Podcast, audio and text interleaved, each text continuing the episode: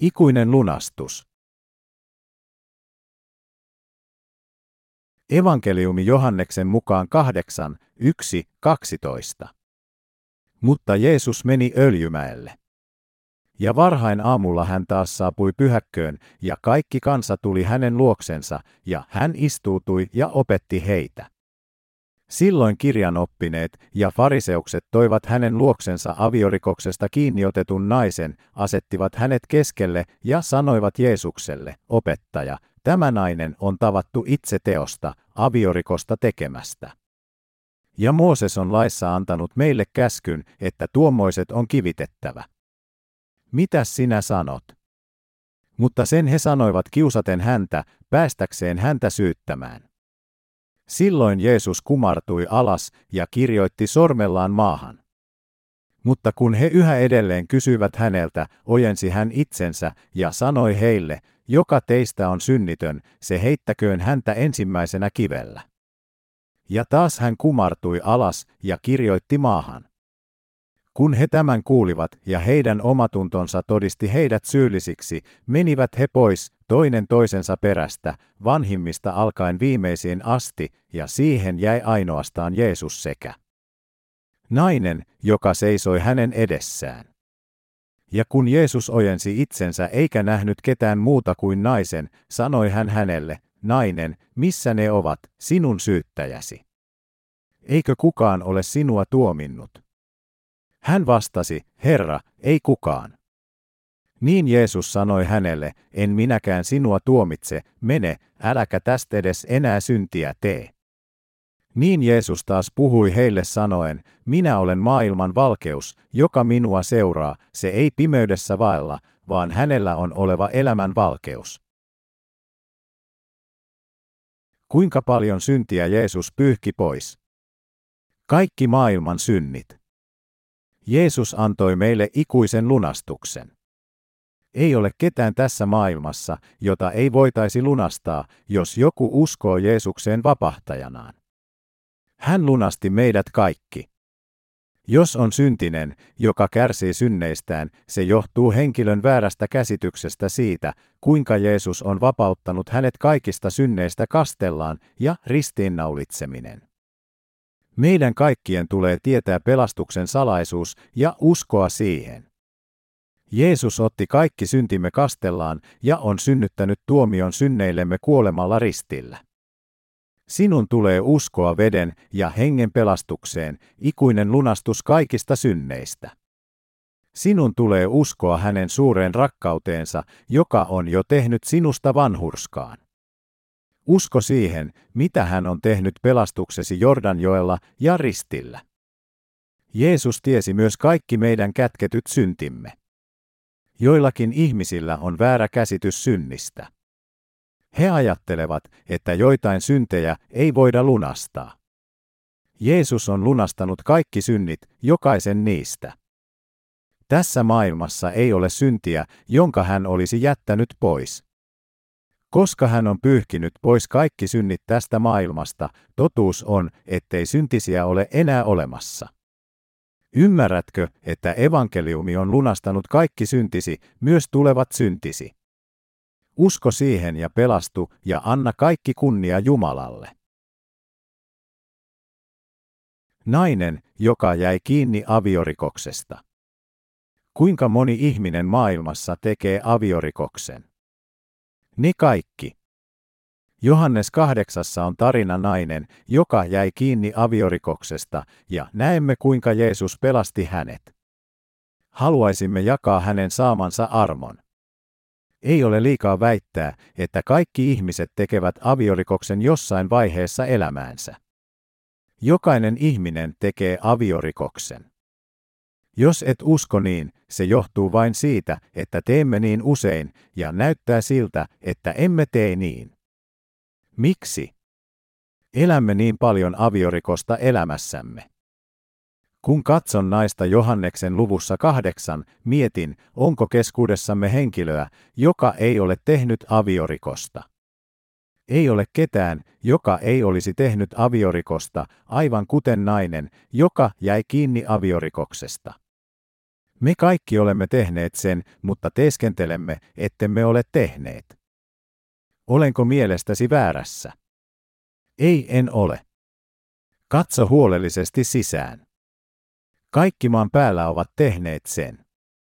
He tekevät aviorikoksen katsellessaan naisia kadulla, ajatuksissaan ja teoissaan milloin tahansa, missä tahansa.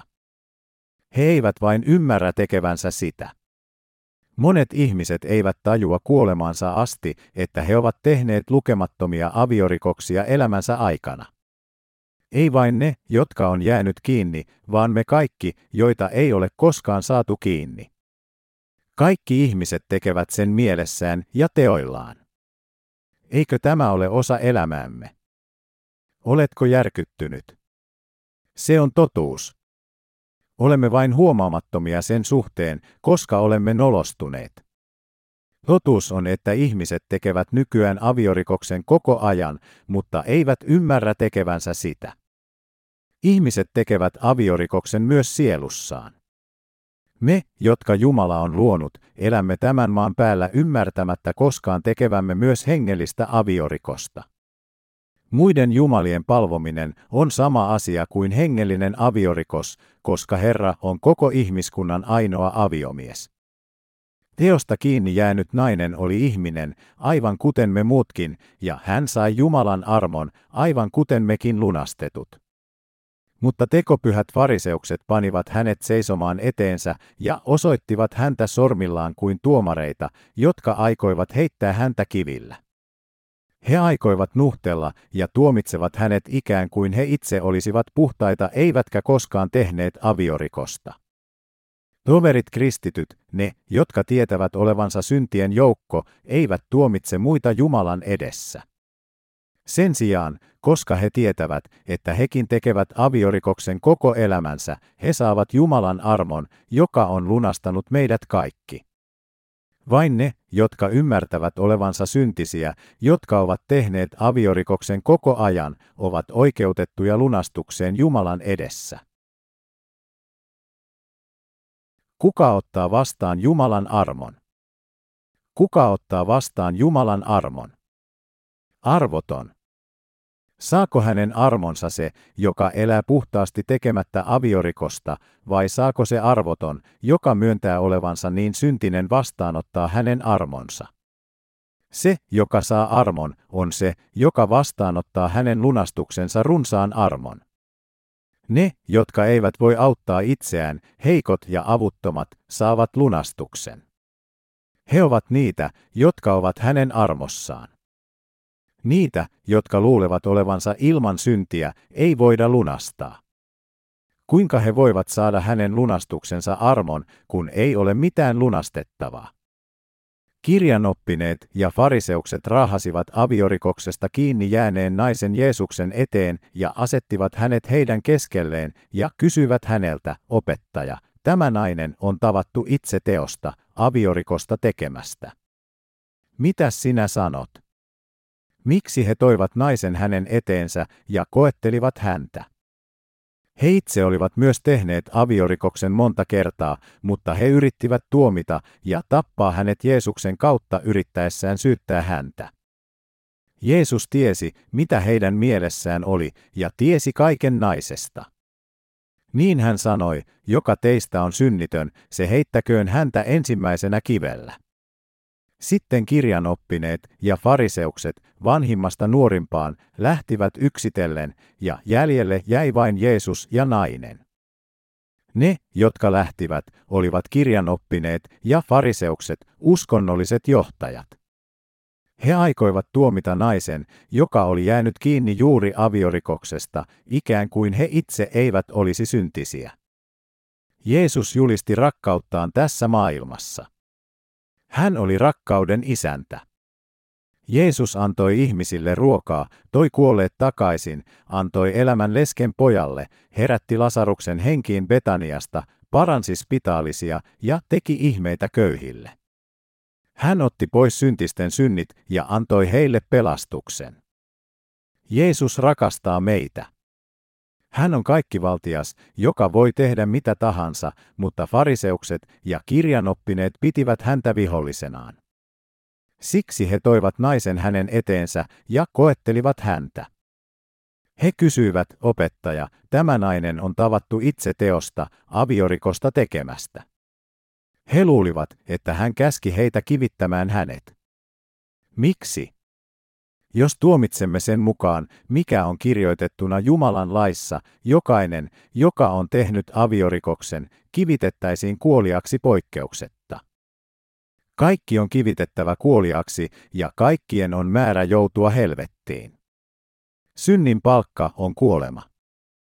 Jeesus ei kuitenkaan käskenyt heitä kivittämään häntä. Sen sijaan hän sanoi, joka teistä on synnitön, se heittäköön häntä ensimmäisenä kivellä. Miksi Jumala antoi meille lain 613 artiklaa? Saadakseen meidät ymmärtämään, että olemme syntisiä. Laki saa aikaan vihan. Jumala on pyhä ja niin on hänen lakinsa. Tämä pyhä laki tuli meille 613 artikkelissa. Syy, miksi Jumala on antanut meille 613 lain artiklaa, on saada meidät ymmärtämään, että olemme syntisiä, että olemme epätäydellisiä olentoja. Se opettaa meille, että meidän on kaivattava Jumalan armo lunastettavaksi. Jos emme tietäisi tätä ja ajattelisimme vain kirjoitettua laissa meidät olisi pitänyt kivittää kuoliaksi, aivan kuten teosta kiinni jäänyt nainen. Kirjanoppineet ja fariseukset, jotka eivät tienneet hänen lakinsa totuutta, saattoivat ajatella, että he voisivat heittää kivillä naista ja luultavasti myös meitä. Mutta kukapa voisi uskalla heittää kivillä avutonta naista samana syntisenä olentona? Vaikka hän jäisi kiinni teoista, kukaan tässä maailmassa ei voisi heittää häntä kivillä. Jos nainen ja jokainen meistä tuomittaisiin vain lain mukaan, niin me, kuten nainen, olisimme saaneet kauhean tuomion. Mutta Jeesus pelasti meidät, jotka olemme syntisiä, synneistämme ja vanhurskasta tuomiosta. Kaikista synneistämme huolimatta, jos Jumalan lakia sovelletaan tiukasti kirjaimellisesti, kuka meistä voisi pysyä hengissä? Jokainen meistä päätyisi helvettiin.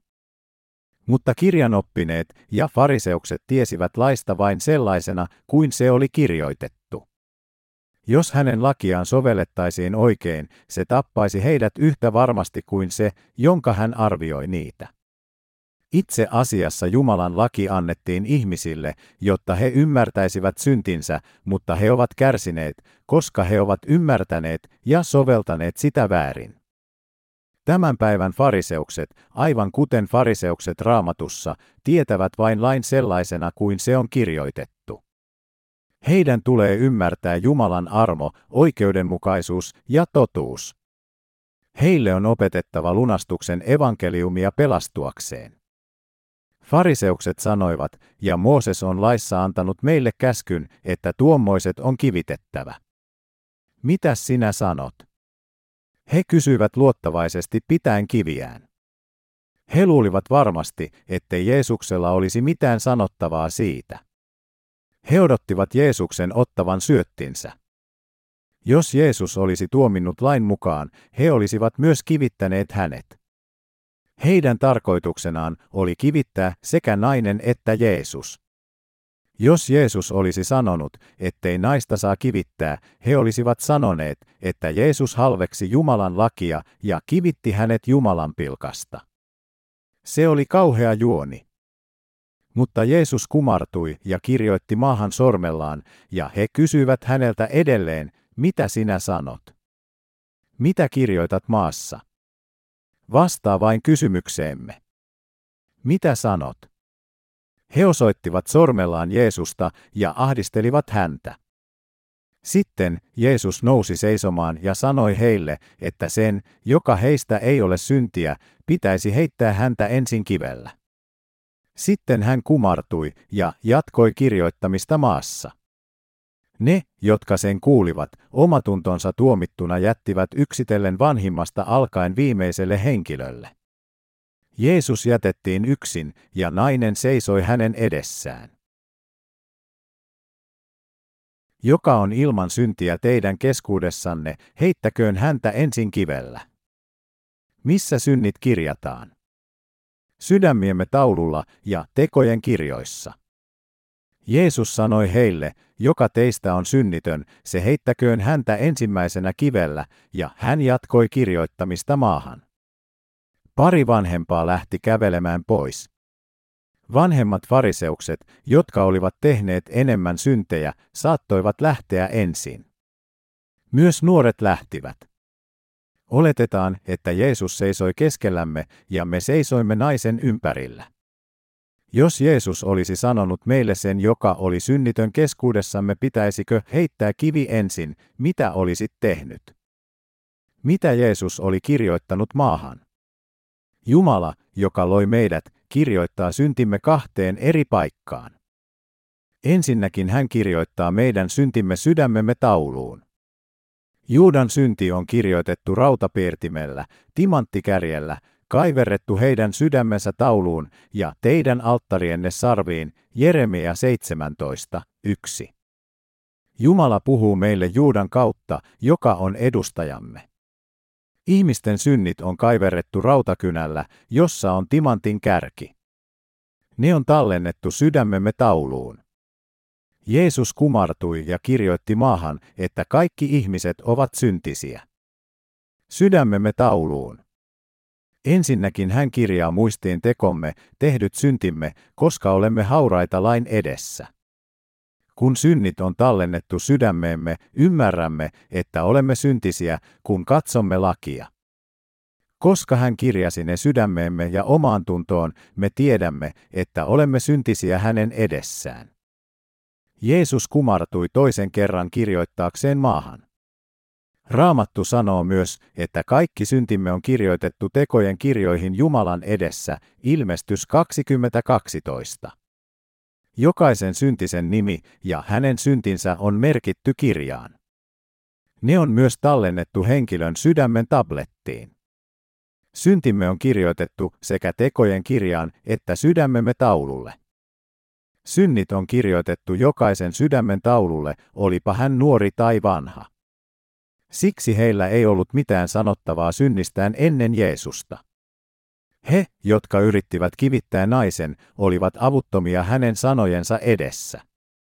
Milloin syntimme, jotka on kirjattu kahteen paikkaan, poistetaan? Kun otamme vastaan veden lunastuksen ja Jeesuksen veren sydämissämme. Kuitenkin, kun saat hänen pelastuksensa, kaikki sinun syntisi tekojen kirjassa on pyyhitty pois ja nimesi listataan elämän kirjaan. Ne, joiden nimet ovat elämän kirjassa, menevät taivaaseen. Heidän hyvät tekonsa, se, mitä he ovat tehneet tässä maailmassa Jumalan valtakunnan ja hänen vanhurskautensa hyväksi, on myös tallennettu elämän kirjaan. Heidät otetaan ho taivaaseen. Ne, jotka on vapautettu synneistään, tulevat paikalle ikuisuudesta. Muista, että jokaisen ihmisen kaikki synnit on kirjattu kahteen paikkaan, joten kukaan ei voi pettää Jumalaa. Ei ole ketään, joka ei olisi tehnyt syntiä tai syyllistynyt aviorikokseen sydämessään. Kaikki ihmiset ovat syntisiä ja epätäydellisiä. Ne, jotka eivät ole ottaneet vastaan Jeesuksen lunastusta sydämessään, eivät voi muuta kuin tuskia synneistään. He eivät ole varmoja. He pelkäävät Jumalaa ja muita syntiensä vuoksi. Mutta sillä hetkellä, kun he ottavat vastaan evankeliumin veden ja hengen lunastamisesta sydämeensä, kaikki synnit, jotka on kirjoitettu heidän sydämensä tauluihin ja tekojen kirjaan, pyyhitään puhtaiksi.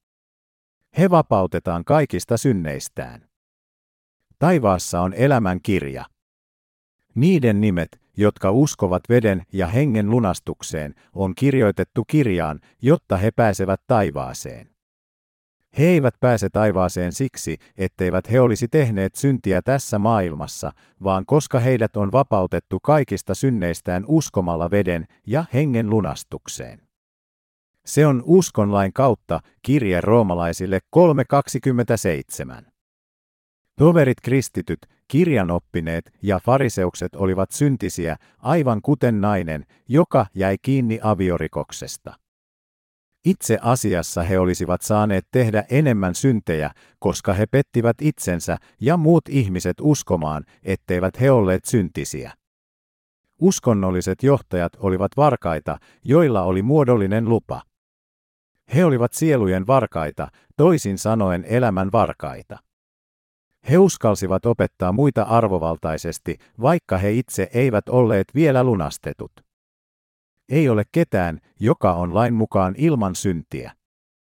Mutta ihminen voi tulla vanhurskaaksi, ei siksi, että hän ei olisi tehnyt syntiä, vaan koska hän on lunastettu kaikista synneistä. Sellainen henkilö on merkitty elämän kirjaan. Tärkeää on se, onko henkilön nimi merkitty elämänkirjaan vai ei.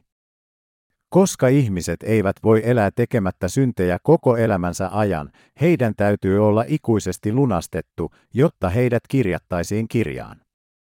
Se, hyväksytäänkö sinut H taivaaseen, riippuu siitä, uskotko oikeassa evankeliumissa tai ei. Se, otatko vastaan Jumalan armon vai et, riippuu siitä, hyväksytkö Jeesuksen pelastuksen. Mitä tapahtui naiselle, joka jäi kiinni? Hän saattoi pudota itsensä polvilleen ja sulki silmänsä, koska hän tiesi kuolevansa. Hän luultavasti itki pelosta ja katumisesta. Ihmiset tulevat rehellisiksi itselleen, kun he kohtaavat kuoleman. Voi Jumala, on oikein, että minun täytyy kuolla.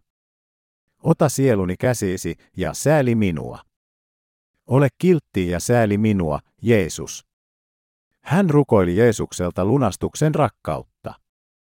Jumala, jos tuomitset minut, minut tuomitaan, ja jos sanot minun olevan synnitön, syntini pyyhitään pois. Se on sinusta kiinni. Hän luultavasti sanoi kaikki nämä asiat. Hän saattoi tunnustaa, että kaikki jätettiin Jeesuksen varaan. Nainen, joka tuotiin Jeesuksen eteen, ei sanonut, tein väärin, anna minulle anteeksi aviorikokseni. Hän sanoi, pelasta minut synneistäni. Jos lunastat minun syntini, minä pelastun. Jos ei, joudun helvettiin. Tarvitsen sinun lunastustasi.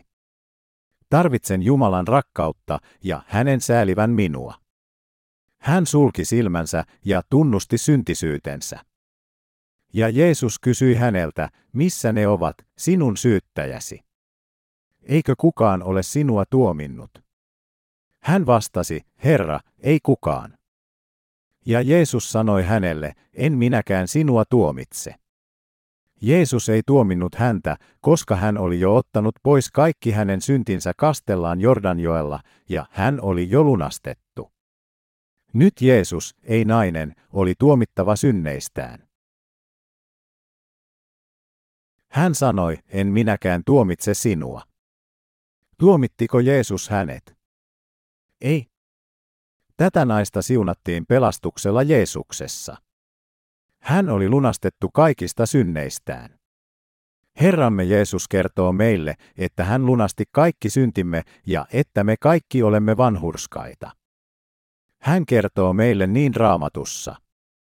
Hän kuoli ristillä maksaakseen syntimme, jotka hän otti pois kastellaan Jordanin rannalla.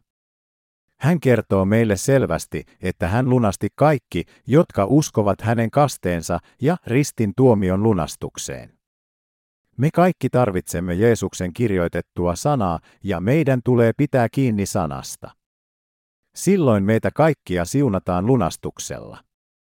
Jumala, minulla ei ole ansioita sinun edessäsi. Minulla ei ole sisälläni mitään hyvää. Minulla ei ole sinulle muuta näytettävää kuin syntini. Mutta uskon, että Jeesus on lunastukseni hörrani. Hän otti pois kaikki syntini Jordanin varrella ja sovitti ne ristillä. Hän otti pois kaikki syntini kastellaan ja verellään. Minä uskon sinuun, Herra. Näin pelastut. Jeesus ei tuomitse meitä. Hän antoi meille oikeuden olla Jumalan lapsia, niille, jotka uskovat veden ja hengen lunastukseen, hän on ottanut pois kaikki heidän syntinsä ja tehnyt heidät vanhurskaiksi. Rakkaat ystävät, nainen lunastettiin. Nainen, joka jäi kiinni Dulter Y oli siunattu meidän Herramme Jeesuksen lunastus. Meitä voidaan myös siunata sellaisina. Jokainen, joka tietää syntinsä ja pyytää Jumalaa säälimään häntä, ja jokainen, joka uskoo veden ja hengen lunastukseen Jeesuksessa, saa lunastuksen siunauksen Jumalalta. Ne, jotka tunnustavat syntisyytensä Jumalan edessä, voidaan lunastaa, mutta ne, jotka eivät ymmärrä omia syntejään, niitä ei voida siunata lunastuksella. Jeesus otti pois maailman synnit, evankeliumi Johanneksen mukaan 1.29. Jokainen maailman syntinen voidaan lunastaa, jos hän uskoo Jeesukseen. Jeesus sanoi naiselle, en minäkään sinua tuomitse. Hän sanoi, ettei hän tuominnut häntä, koska kaikki hänen syntinsä olivat jo syntyneet häntä hänen kasteensa kautta. Hän otti kaikki meidän syntimme päälleen, ja hänet tuomittiin niiden puolesta meidän sijaamme. Meidän täytyy tulla lunastuksi Jeesuksen edessä. Kumpi on suurempi, Jumalan rakkaus vai Jumalan tuomio? Jumalan rakkaus. Fariseukset, kivet käsissään, sekä tämän päivän uskonnolliset johtajat tulkitsevat lakia kirjaimellisesti. He uskovat, että koska laki kehottaa meitä olemaan tekemättä aviorikosta, se, joka tekee sellaisia syntejä, kivitetään kuoliaksi. He varastavat katseen naisiin, joilla on siveetön silmät, kun teeskentelee, etteivät tee aviorikosta. Niitä ei voi lunastaa eikä pelastaa. Fariseukset ja kirjanoppineet olivat tämän maailman moralisteja. He eivät olleet niitä, joita Jeesus kutsui. Nämä ihmiset eivät koskaan kuulleet häneltä, en tuomitse sinua. Vain nainen, joka jäi kiinni aviorikoksesta, kuuli nuo iloiset sanat. Jos olet rehellinen hänen edessään, voit myös olla siunattu hänen tavoin. Jumala, minä ei voi kuin tehnyt aviorikoksen koko ikäni. Että en ole tietoinen siitä johtuu vain siitä, että teen sitä niin usein. Minä tehdä sellaista syntiä useita kertoja joka päivä. Kun hyväksymme lain ja sen tosiasian, että olemme syntisiä, joiden on kuoltava ja rehellisesti kohdattava Jumala, sanoen, Jumala, tämä minä olen. Ole hyvä ja pelasta minut, Jumala siunaa meitä lunastuksellaan. Jeesuksen rakkaus, veden ja hengen evankeliumi on voittanut Jumalan oikeudenmukaisen tuomion. En minäkään sinua tuomitse. Hän ei tuomitse meitä. Hän sanoo, sinä olet lunastettu. Meidän Herramme Jeesus Kristusina on myötätunnon Jumala. Hän on vapauttanut meidät kaikista maailman synneistä. Meidän Jumalamme on oikeudenmukaisuuden ja rakkauden Jumala. Rakkaus veteen ja henkeen on jopa suurempi kuin hänen tuomionsa. Hänen rakkautensa on suurempi kuin hänen oikeudenmukaisuutensa. Miksi hän lunasti meidät kaikki? Koska hänen rakkautensa on suurempi kuin hänen oikeudenmukaisuutensa. Jos Jumala olisi pannut tuomionsa täytäntöön saattaakseen oikeutensa loppuun, hän olisi tuominnut kaikki syntiset ja lähettänyt heidät helvettiin. Mutta koska Jeesuksen rakkaus, joka pelastaa meidät tuomiolta, on suurempi, Jumala lähetti ainokaisen poikansa Jeesuksen. Jeesus otti kaikki syntimme päälleen ja sai oikeudenmukaisen tuomion meidän kaikkien puolesta. Nyt jokaisesta, joka uskoo Jeesukseen vapahtajanaan, tulee hänen lapsensa ja vanhurskas. Koska hänen rakkautensa on suurempi kuin hänen oikeudenmukaisuutensa, hän lunasti meidät kaikki. Meidän täytyy kiittää Jumalaa siitä, että hän ei tuomitse meitä vain oikeudenmukaisuudellaan. Kerran Jeesus sanoi kirjan oppineille, fariseuksille ja heidän opetuslapsilleen, mutta menkää ja oppikaa, mitä tämä on, laupeutta minä tahdon enkä uhria. Sillä en minä ole tullut kutsumaan vanhurskaita, vaan syntisiä, evankeliumi Matteuksen mukaan 9.13. Jotkut ihmiset saattaa silti tappaa lehmä tai vuohi joka päivä ja uhrata se Jumalan eteen rukoillen, Jumala, anna anteeksi minun syntini joka päivä. Jumala ei halua meidän uhrejamme, vaan pikemminkin meidän uskoamme veden ja hengen lunastukseen. Hän haluaa, että meidät lunastetaan ja vapautetaan.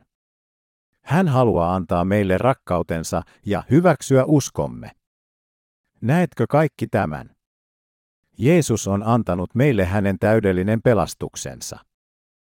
Jeesus vihaa syntiä, mutta hänellä on palava rakkaus ihmisiä kohtaan, jotka on luotu Jumalan kuvaksi.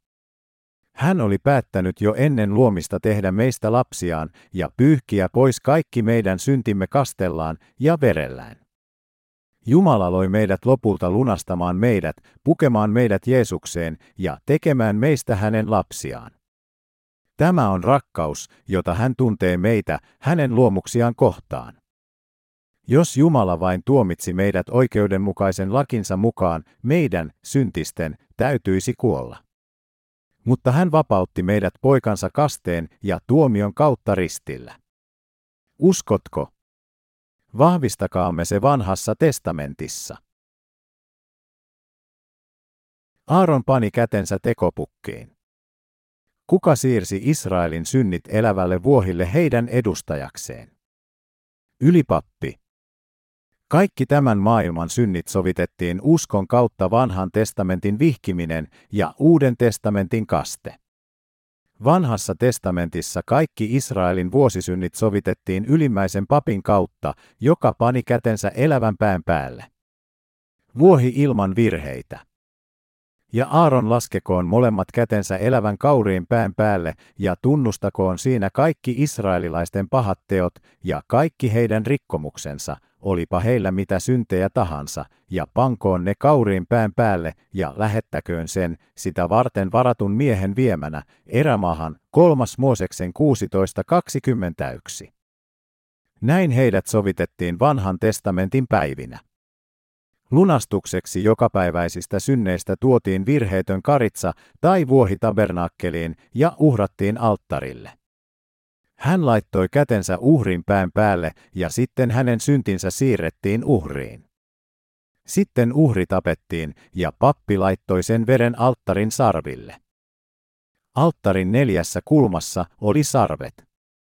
Nämä sarvet symboloivat ilmestyskirjassa 2012 kirjoitettuja tekojen kirjoja. Uhrin jäljelle jäänyt veri ripotettiin myös maahan. Maa edusti ihmisen sydäntä, koska ihminen luotiin tomusta. Ihmiset sovittivat päivittäiset syntinsä tällä tavalla. He eivät kuitenkaan voineet tehdä syntiuhreja päivittäin, joten Jumala salli heidän sovittaa heidät kerran vuodessa koko vuosittain syntejä. Tämä suoritettiin seitsemännen kuun kymmenentenä päivänä, sovituspäivänä. Sinä päivänä ylimmäinen pappi, kaikkien israelilaisten edustaja, toi kaksi kaurista ja pani kätensä niiden päälle siirtääkseen kaikki kansan synnit heille ja tarjosi ne Jumalan eteen sovittaakseen Israelin kansan. Aaron laskekoon molemmat kätensä elävän kauriin pään päälle ja tunnustakoon siinä kaikki israelilaisten pahat teot ja kaikki heidän rikkomuksensa, olipa heillä mitä syntejä tahansa, ja pankoon ne kauriin pään päälle, kolmas Mooseksen 16.21. Jumala oli nimittänyt Aaronin, Israelin ylipapin, edustajaksi. Sen sijaan, että jokaisen olisi pitänyt laskea kätensä uhrilahjoihin erikseen, ylipappi kaikkien ihmisten edustajana laski kätensä elävän vuohenpään päälle vuoden syntien anteeksi saamiseksi. Hän kertoi kaikista Israelin synnit Jumalan edessä, oi Jumala, sinun Israelin lapsesi ovat tehneet syntiä. Olemme palvoneet epäjumalia, rikkoneet kaikki lakisi pykälät, turhaan kutsuneet sinun nimeäsi, luoneet muita epäjumalia ja rakastaneet niitä enemmän kuin sinua. Me emme pitäneet sapattia pyhänä, emme kunnioittaneet vanhempiamme, tapimme, teimme aviorikoksen ja varasimme. Antauduimme mustasukkaisuuteen ja riitoihin. Hän listasi kaikki synnit. Jumala, emme Israelin kansa enkä minä ole kyennyt pitämään mitään sinun lakistasi. Saadakseni lunastuksen kaikista näistä synneistä, lasken käteni tämän vuohen pään päälle ja siirrän sille kaikki nuo synnit. Ylimmäinen pappi pani kätensä uhrilahjaan koko kansan puolesta ja siirsi kaikki synnit uhrin päähän. Vihkiminen eli kätten päälle paneminen tarkoittaa läpäisemistä kolmas Mooseksen 1, 1, 4, 16, 20, 21. Miten sovitus toteutettiin vanhan testamentin aikana? Käsien panemisen kautta syntiuhrin pään päälle. Jumala oli antanut uhrijärjestelmän Israelin kansalle, jotta he voisivat siirtää kaikki syntinsä ja tulla lunastetuiksi. Hän täsmensi sen tulee valmistaa virheetön syntiuhri ja että syntiuhri kuolee henkilön sijaan. Yksittäisten syntisten lunastus oli sellainen. Kuitenkin sovituspäivänä syntiuhri tapettiin ja sen veri otettiin pyhässä paikassa ja pirskotettiin armoistuimelle seitsemän kertaa. Siten Israelin kansa sovitti vuoden synnin seitsemännen kuun kymmenentenä päivänä. Ylipappi meni pyhään paikkaan yksin uhraamaan, mutta ihmiset kokoontuivat ulos kuuntelemaan kultaisten kellojen ääni päällä helma korkeimman papin kasukan viitta. Alaviiva kultaiset kellot soivat seitsemän kertaa, kun veri pirskotettiin armoistuimelle. Sitten ihmiset iloitsisivat siitä, että kaikki heidän syntinsä sovittiin. Kultaisten kellojen ääni merkitsee iloisen evankeliumin ääntä.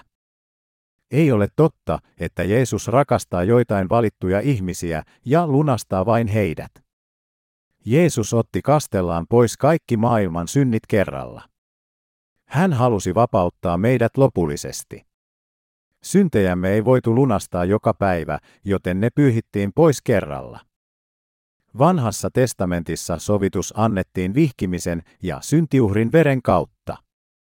Aaron laski kätensä elävän vuohen pään päälle kaikkien ihmisten edessä ja listasi kaikki synnit, joita ihmiset olivat tehneet vuoden aikana. Hän siirsi synnit vuohen päälle kaikkien israelilaisten edessä. Mihin katosivat ihmisten synnit sen jälkeen, kun ylipappi oli pannut kätensä syntipukin päälle? Ne kaikki siirrettiin vuohen puolelle. Sitten sopiva mies vei vuohen pois. Vuohi ja kaikki Israelin syntit sen päällä vietiin erämaahan, jossa ei ollut vettä eikä ruohoa. Vuohi siis vaelsi erämaassa polttavan auringon alla ja lopulta kuolisi. Vuohi kuoli israelilaisten syntien tähden. Tämä on Jumalan rakkautta, lunastuksen rakkautta. Näin he sovittivat noina päivinä vuoden synnit. Mutta elämme Uuden testamentin aikaa. On kulunut noin 2000 vuotta siitä, kun Jeesus tuli alas maailmaamme. Hän tuli ja täytti lupauksensa, jonka hän oli tehnyt vanhassa testamentissa. Hän tuli ja lunasti kaikki syntimme. Lunastaakseen meidät kaikki. Mikä on Jeesuksen merkitys? Vapahtaja, joka pelastaa kansansa heidän synneistään. Luemme Matteus 1, 20, 21. Mutta kun hän tätä ajatteli, niin katso, hänelle ilmestyi unessa Herran enkeli, joka sanoi, Joosef, Daavidin poika, älä pelkää ottaa tykösi Mariaa, vaimoasi, sillä se, mikä hänessä on siinnyt, on pyhästä hengestä. Ja hän on synnyttävä pojan, ja sinun on annettava hänelle nimi Jeesus, sillä hän on vapahtava kansansa heidän synneistänsä evankeliumi Matteuksen mukaan 1, 20, 21. Taivaallinen isämme lainasi neitsyt Marian ruumiin lähettääkseen poikansa tähän maailmaan pesemään pois kaikki maailman synnit. Hän lähetti enkelin Marian luo ja sanoi hänelle, ja katso, sinä tulet raskaaksi ja synnytät pojan, ja sinun on annettava hänelle nimi Jeesus. Se tarkoitti, että Marian kautta tulevasta pojasta tulisi vapahtaja. Jeesus Kristusina tarkoittaa sitä, joka pelastaa kansansa, toisin sanoen vapahtaja. Kuinka Jeesus sitten pelasti meidät kaikki synnistä? Tapa, jolla Jeesus otti pois kaikki maailman synnit, oli hänen kasteensa Jordanjoella. Kun Johannes kastaja kastoi hänet, kaikki maailman synnit siirtyivät hänelle. Luemme Matteus 3, 13, 17. Silloin Jeesus tuli Galileasta Jordanille Johanneksen tykö hänen kastettavakseen. Mutta tämä esteli häntä sanoen, minun tarvitsee saada sinulta kaste, ja sinä tulet minun tyköni. Jeesus vastasi ja sanoi hänelle, salli nyt, sillä näin meidän sopii täyttää kaikki vanhurskaus. Silloin hän salli sen hänelle. Kun Jeesus oli kastettu, nousi hän kohta vedestä, ja katso, taivaat aukenivat, ja hän näki Jumalan hengen tulevan alas niin kuin kyyhkysen ja laskeutuvan hänen päällensä. Ja katso, taivaista kuului ääni, joka sanoi, tämä on minun rakas poikani, johon minä olen mielistynyt. Jeesus meni Johannes kastajan luo lunastamaan meidät kaikki synneistämme. Hän käveli veteen ja laski päänsä Johanneksen eteen. John, kasta minut nyt. Meidän on sopivaa täyttää kaikki vanhurskaus.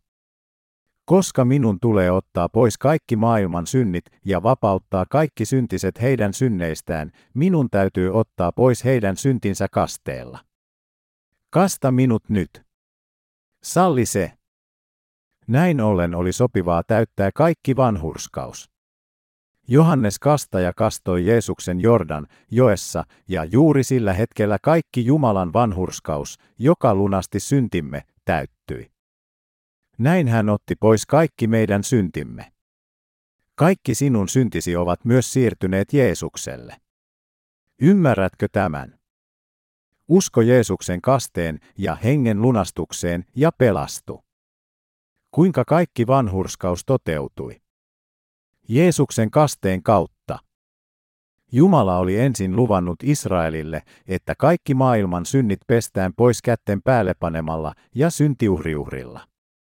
Koska kaikkien oli kuitenkin mahdotonta laskea kätensä vuohenpään päälle erikseen, Jumala pyhitti Aaronin ylimmäiseksi papiksi, jotta hän voisi uhrata uhrin koko kansan puolesta. Siten hän siirsi kaikki heidän vuotuiset syntinsä syntiuhrin päähän kerralla.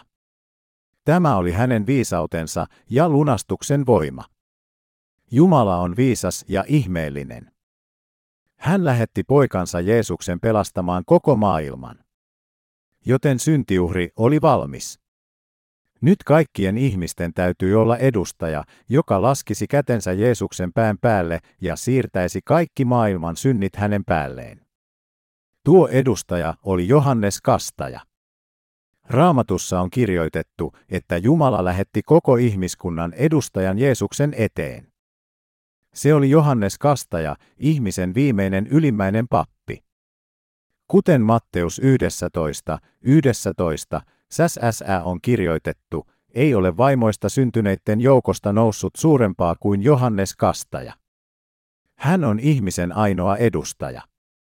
Hän lähetti Johanneksen kaikkien ihmisten edustajaksi, jotta tämä voisi kastaa Jeesuksen ja siirtää hänelle kaikki maailman synnit. Jos kahdeksan miljardia ihmistä maan päällä menisi nyt Jeesuksen luo ja jokaisen olisi laskettava kätensä Jeesuksen päälle siirtääkseen syntinsä eteenpäin, mitä tapahtuisi hänen päälleen? Jos yli kahdeksan miljardia ihmistä tässä maailmassa joutuisi panemaan kätensä Jeesuksen päälle, se ei olisi kaunis näky. Jotkut innostuneet ihmiset saattavat painautua niin lujasti, että kaikki hänen hiuksensa putosivat. Täten Jumala viisaudessaan asetti Johanneksen edustajaksemme ja siirsi kaikki maailman synnit Jeesukselle kerta kaikkiaan. Se on kirjoitettu Matteuksen 3, 13, SSA, silloin Jeesus tuli Galileasta Jordanille Johanneksen tykö hänen kastettavakseen. Tämä tapahtui, kun Jeesus oli 30-vuotias. Jeesus ympärileikattiin kahdeksan päivää syntymänsä jälkeen, ja hänestä on vain vähän tietoja siitä lähtien, kunnes hän täytti kolmaskymmenes. Syy, miksi Jeesus joutui odottamaan 30-vuotiaaksi, oli tullakseen laillinen taivaallinen H. Aik P. Riest mukaan vanha testamentti.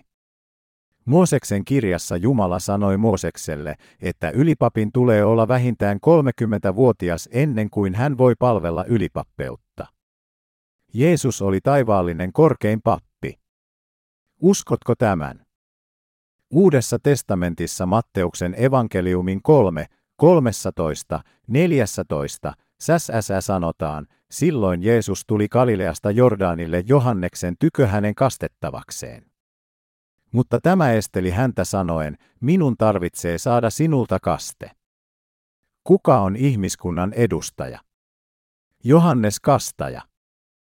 Kuka sitten on H. Eavenin edustaja? Jeesus Kristusina on. Edustajat tapasivat. Kuka sitten on korkeampi? Tietysti H. Taivaan edustaja on korkeampi.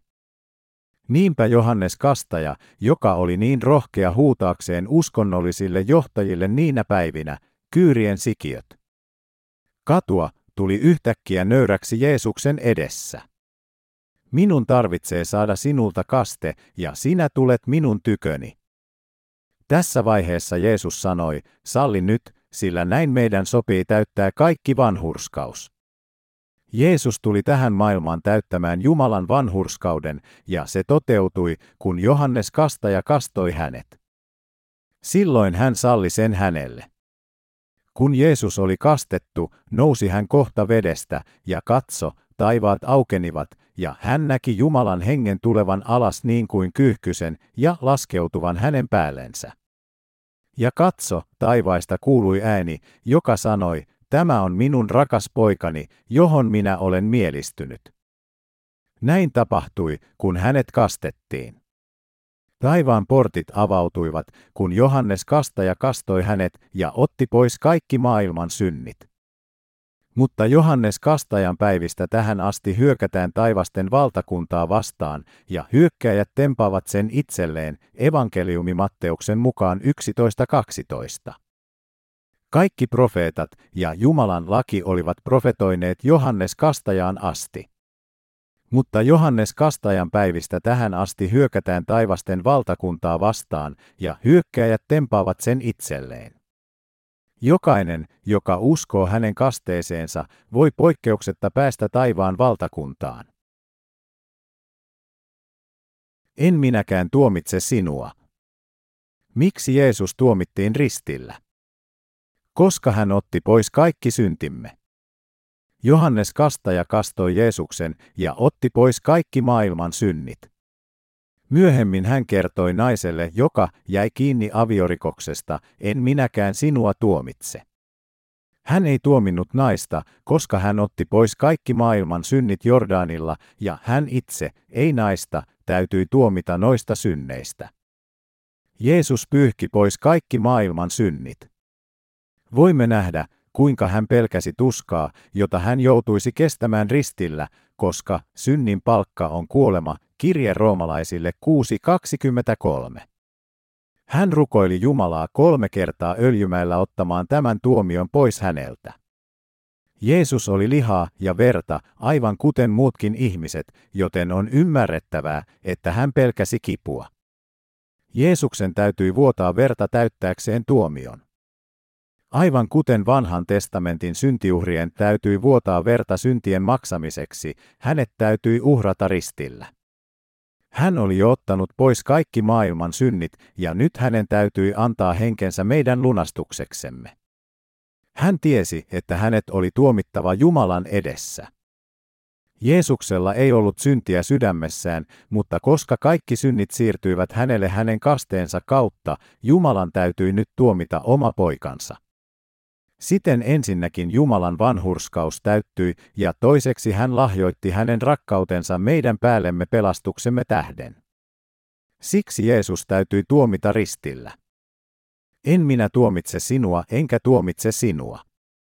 Kaikki syntimme, tahalliset tai tahattomat, tunnustetut tai tunnustamattomat, oli Jumalan tuomittava.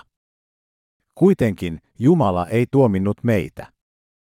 Jumala tuomitsi Jeesuksen, joka oli ottanut kaikki syntimme päälleen kasteessaan. Jumala ei halunnut tuomita syntisiä rakkautensa ja myötätuntonsa tähden. Kaste ja veri ristillä oli hänen lunastava rakkautensa meitä kohtaan. Sillä niin on Jumala maailmaa rakastanut, että hän antoi ainokaisen poikansa, ettei yksikään, joka häneen uskoo, hukkuisi, vaan hänellä olisi iankaikkinen elämä, evankeliumi Johanneksen mukaan 3.16. Tästä me tiedämme hänen rakkaudestaan. Jeesus ei tuominnut naista, joka jäi kiinni aviorikoksen teko. Hän tiesi olevansa syntinen, sillä hänet jäi kiinni juurista aviorikoksesta. Hänellä ei ollut vain syntiä sydämessään, vaan hän kantoi sitä myös lihassa. Hän ei voinut millään tavalla kieltää syntiään. Koska hän kuitenkin uskoi, että Jeesus otti pois kaikki hänen syntinsä, hän pelastui. Jos uskomme Jeesuksen lunastukseen, pelastumme. Usko se. Se on meidän omaksi parhaamme. Ketkä ovat siunatuimpia? Ne, joilla ei ole syntiä. Kaikki ihmiset syntiä. Kaikki ihmiset tekevät aviorikoksen. Mutta kaikkia ihmisiä ei tuomita heidän syntiensä perusteella. Olemme kaikki tehneet syntiä, mutta ne, jotka uskovat Jeesuksen Kristuksen lunastukseen, ovat sydämissään synnittömiä. Se, joka uskoo Jeesuksen pelastukseen, on onnellisin ihminen. Kaikista synneistään vapautetut letkut ovat kaikkein siunatuimpia. Toisin sanoen he ovat nyt vanhurskaita Jeesuksessa. Jumala kertoo meille onnellisuudesta roomalaiskirjeen 4, 7, säsä, autuat ne, joiden rikokset ovat anteeksi annetut ja joiden synnit ovat peitetyt. Me kaikki teemme syntiä kuolemaamme asti. Olemme laittomia ja epätäydellisiä Jumalan edessä. Jatkamme syntiä senkin jälkeen, kun olemme tietoisia hänen laistaan. Olemme niin heikkoja. Mutta Jumala vapautti meidät ainosyntyisen poikansa kasteella ja verellä ja kertoo meille, sinulle ja minulle, ettemme ole enää syntisiä ja että olemme nyt vanhurskaita hänen edessään. Hän kertoo meille, että olemme hänen lapsiaan. Veden ja hengen evankeliumi on ikuisuuden evankeliumi lunastus. Uskotko siihen? Niille, jotka uskovat, hän kutsuu heidät de vanhurskas, lunastettu ja hänen lapsensa. Kuka on onnellisin ihminen tässä maailmassa? Se, joka uskoo ja on pelastettu uskomalla oikeaan evankeliumiin. Onko sinulle toimitettu? Jätikö Jeesus ottamaan syntisi? Ei, hän otti kaikki sinun syntisi kastellaan. Usko se. Usko ja ole lunastettu kaikista synneistäsi. Aivan kuin pyyhkäistiin pois luudalla. Kuinka paljon syntiä Jeesus otti pois? Kaikki maailman synnit. Luemme Johanneksen 1.29. Seuraavana päivänä hän näki Jeesuksen tulevan tykönsä ja sanoi, katso, Jumalan karitsa, joka ottaa pois maailman synnin. Evankeliumi Johanneksen mukaan 1.29. Katso, Jumalan karitsa, joka ottaa pois maailman synnin. Johannes Kastaja siirsi kaikki maailman synnit Jeesukselle Jordaanilla. Seuraavana päivänä hän todisti, että Jeesus oli Jumalan karitsa, joka otti pois kaikki maailman synnit. Hän otti harteilleen kaikki maailman synnit. Kaikki maailman synnit viittavat kaikkiin synteihin, joita ihmiset tekevät tässä maailmassa, luomisesta sen loppuun asti. Noin 2000 vuotta sitten Jeesus otti pois kaikki maailman synnit ja lunasti meidät. Jumalan karitsana hän otti pois kaikki meidän syntimme ja tuomittiin puolestamme. Kaikki synti, jonka me ihmiset teemme, siirrettiin Jeesukselle. Hänestä tuli Jumalan karitsa, joka otti pois kaikki maailman synnit. Jeesus tuli tähän maailmaan nöyränä ihmisenä, yhtenä, joka pelastaisi kaikki maailman syntiset. Teemme syntiä, koska olemme heikkoja, pahoja, tietämättömiä ja koska olemme typeriä ja epätäydellisiä. Toisin sanoen, me teemme syntiä, koska olemme perineet synnin yhteiseltä esi-isältämme Adamilta. Kaikki nämä synnit lakaistiin ja pantiin Jeesuksen päähän hänen kasteessaan Jordaanilla. Hän päätti kaiken lihansa kuolemaan ristillä. Hänet haudattiin, mutta Jumala herätti hänet kuolleista kolmantena päivänä. Kaikkien syntisten vapahtajana, voittajana, tuomarina hän istuu nyt Jumalan oikealla puolella. Hänen ei tarvitse lunastaa meitä uudestaan ja uudestaan. Meidän tarvitsee vain uskoa hänessä pelastuakseen. Iankaikkinen elämä odottaa niitä, jotka uskovat, ja tuho odottaa niitä, jotka eivät usko. Ei ole muuta vaihtoehtoa. Jeesus pelasti teidät kaikki. Olette onnellisimmat ihmiset maan päällä. Sinä varmasti tekee syntejä tulevaisuudessa heikkoutesi takia, mutta hän otti myös kaikki nuo synnit. Onko sydämessäsi syntiä jäljellä? Ei. Ottiko Jeesus kaiken? Kyllä. Hän teki. Kaikki ihmiset ovat samanlaisia. Kukaan ei ole lähimmäistään pyhämpi. Mutta koska niin monet ihmiset ovat tekopyhiä, he uskovat, etteivät ole syntisiä, vaikka hekin ovat syntisiä. Tämä maailma on kasvihuone, joka ruokkii syntiä. Kun naiset astuvat ulos kodistaan, he pukeutuvat punaiseen huulipunaan, puuteroivat kasvonsa, kiharaavat hiuksensa, pukeutuvat kauniisiin vaatteisiin ja käyttävät korkokenkiä. Miehet käyvät myös parturissa leikkaamassa hiuksiaan, hoitaakseen itsensä, pukea päälle puhtaat paidat ja muodikkaat solmiot ja kiiltää kenkiään. Mutta vaikka ne saattavat näyttää prinsseiltä ja prinsessoilta ulkopuolelta, ne ovat täysin likaisia sisältä. Tekeekö rahamiehet onnelliseksi? Tekeekö terveys miehet onnelliseksi? Ei. Vain ikuinen lunastus, kaikkien syntien anteeksi saaminen, tekee ihmiset todella onnellisiksi. Huolimatta siitä, kuinka iloiselta ihminen näyttää ulospäin, hän on onneton, jos hänellä on syntiä sydämessään. Sellainen ihminen elää tuomion pelossa. Lunastettu ihminen on rohkea kuin leijona, jopa rievuissa. Hänen sydämessään ei ole syntiä. Kiitos Herra, sinä pelastit minun kaltaiseni syntisen. Pyyhit pois kaikki syntini. Tiedän, etten ole arvoinen vastaanottamaan rakkauttasi, mutta ylistän sinua pelastamisestasi. Olen ikuisesti lunastettu kaikista minun syntejäni. Kunnia olkoon Jumalalle. Vapautunut henkilö on todella onnellinen. Henkilö, jota on siunattu hänen lunastuksen armollaan, on todella onnellinen. Koska Jeesus, Jumalan karitsa, joka ottaa pois maailman synnin, on ottanut pois kaikki syntimme, olemme ilman syntiä. Hän päätti meille pelastuksen ristillä. Kaikki syntimme, myös sinun ja minun, sisältyvät maailman syntiin, ja siksi me kaikki olemme pelastettuja. Jumalan tahdosta. Onko meillä syntiä sydämissämme, kun olemme Jeesuksessa Kristuksessa? Ei emme. Aviorikoksesta kiinni jäänyt nainen uskoi Jeesuksen sanoihin ja hän pelastui. Hänen tarinansa on kirjoitettu raamattuun, koska häntä siunattiin hänen iankaikkisella lunastuksellaan. Kuitenkin tekopyhät kirjanoppineet ja fariseukset pakenivat Jeesukselta.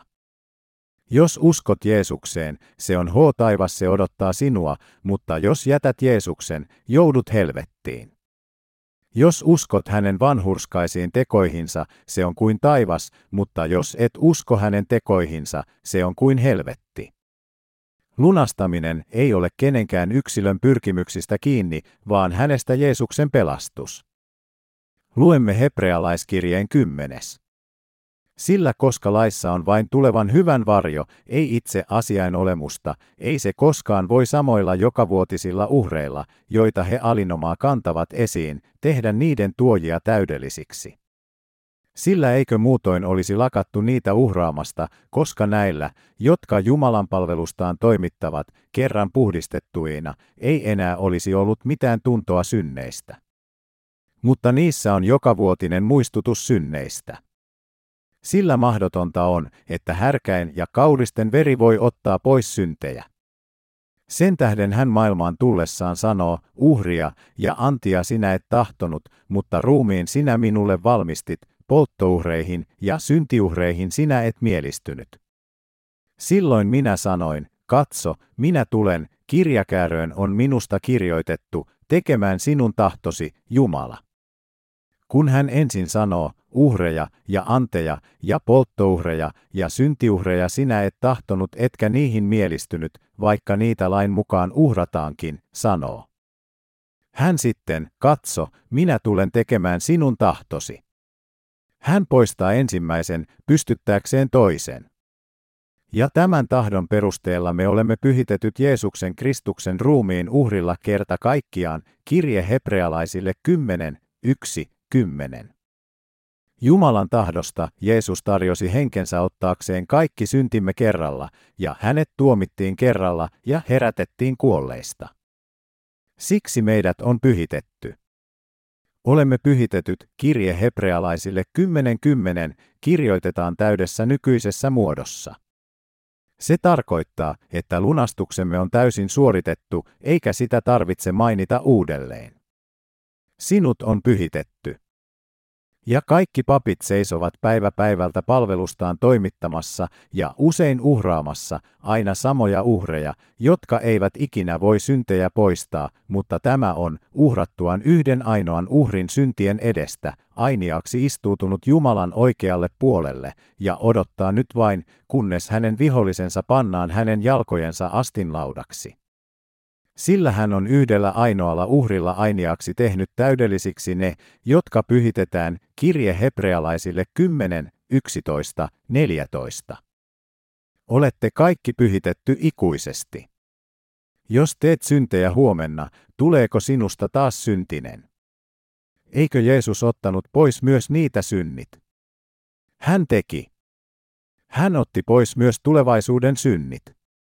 Todistaahan sen meille myös pyhä henki, sillä sanottuaan, tämä on se liitto, jonka minä näiden päivien jälkeen teen heidän kanssaan, sanoo Herra, minä panen lakini heidän sydämiensä ja kirjoitan ne heidän mieleensä, ja heidän syntejänsä ja laittomuuksiansa en minä enää muista. Mutta missä nämä ovat anteeksi annetut, siinä ei uhria synnin edestä enää tarvita, kirje hebrealaisille 10, 15, 18. Ilmaus, missä nämä ovat anteeksi annetut, tarkoittaa, että hän sovitti kaikki maailman synnit. Jeesus on meidän vapahtajamme, sekä minun vapahtajani että sinun vapahtajasi. Jeesukseen uskominen on pelastanut meidät. Tämä on lunastus Jeesuksessa ja suurin armo ja lahja Jumalalta. Sinä ja minä, jotka on lunastettu kaikista synneistä, olemme kaikista siunatuimpia.